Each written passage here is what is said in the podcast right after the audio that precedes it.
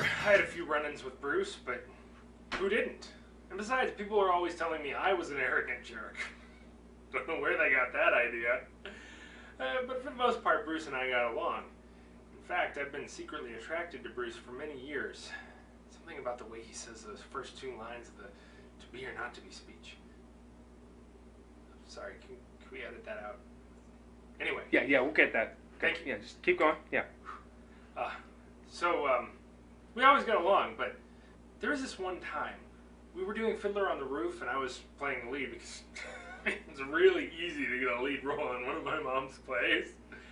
Anyway, I don't know if I was stealing Bruce's thunder or what, but all of a sudden, the set catches on fire. And of course, everybody tells me that David Shaughnessy's sterno torch spilled over and lit Yenta's house on fire. We all know what really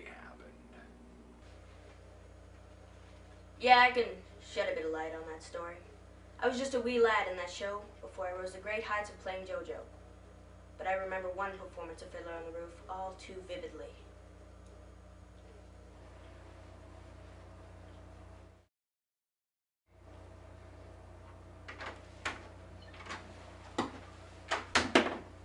Bruce, what are you doing? Hey, Noah!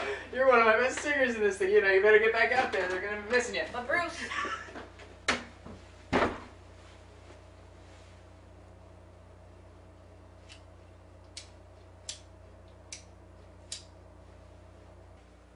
Yeah, so that's that story. I hate that guy. As Bruce's authority and position at HST grew, so did the viciousness of his personal attacks. Hey, hey, Bruce. Bruce. How am I doing? Oh, DJ, man, you were doing awesome. That, that's just fantastic. Now, let, us try to raise it to a new level here. And uh, you just mouth the words, okay? No, don't- don't worry about it. Just mouth the words, okay?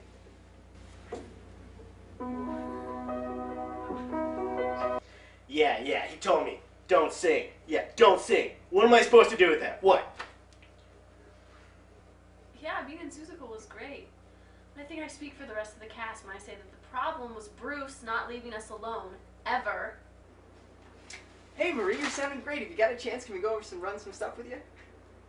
How did you get in my house? well, just whenever you have a chance. Isaac! Gosh! Hey, when you got a second, can we run some music? But, Bruce, I'll, I'll be around. Hey, Noah, how's it going? Ah! When you got a free second, why don't you come find me? We need some run some music, okay? But, but Bruce! I'll be around. So there's there's really a sensor bar over my eyes right now. Wow, that's amazing. What if I move? Still there? That is incredible. Wow.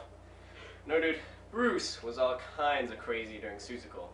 He kept telling me, you know. What? Not to sing? Huh? You, look that guy. I'm with you, man. Thanks. Get the thing off my eyes. God, God. Now. I mean, who wouldn't recognize me? I mean, the only person who looks remotely like me is Ben Jeffrey. And who wouldn't recognize Isaac? I mean, really? Is it the hair? Is that what this is about? Yes. Emo. Dreadful. Dreadful. So my guess is that by now, you, the audience, are asking the million dollar question. Why, with all of his sabotage, brutality, and inability to collaborate, did Bruce Barrett keep his place at HST? The answer, my young friends, is simple and quite tragic. It lies in the brief tale that tells of the greatest contribution of Bruce Barrett to heart, speech, and theater. You've heard the tales of David Weigert's contribution of Slurpees and Marshall Guthrie's ability to bend large pieces of wood. But Bruce's contribution dwarfs them all. What follows is the tale of his metamorphosis as he transformed from plain Bruce Barrett into something much greater the Spam Meister. Who wants some spam? Spam? I want some spam. Bam's my oyster!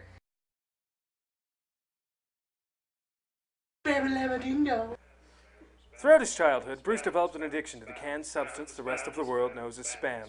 In his adult life, he constantly sang the song you're listening to right now whenever he wants spam. No one ever quite understood this addiction, particularly when the culinary expertise of Bruce's wife, the darling Rosemary, is taken into account. Seriously, guys, have you ever had her make you tea? It is the most godlike beverage I have ever put in my mouth. She has this real English tea, you know, like not like the trash we drink in America, and it is so good. It's like a religious experience having tea with Rosemary Barrett. But in spite of her glorious tea and superlative cookery, Bruce's addiction stayed, and it spread like wildfire. Oh my gosh. I'm so spammed. I, I, I know.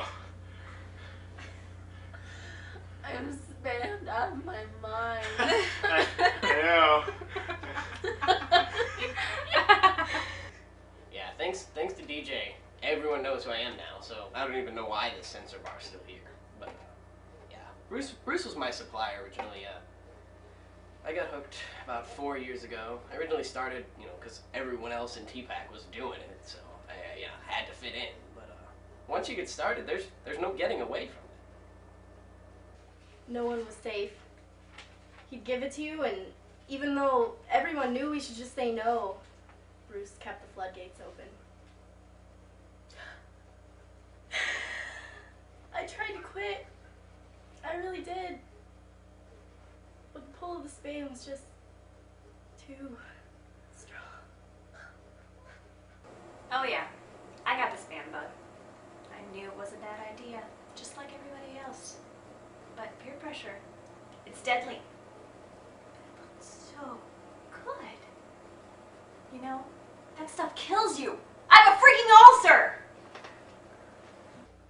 Could you just turn it off, please? Can you turn it off? And then came that fateful day, that most tragedian of endings.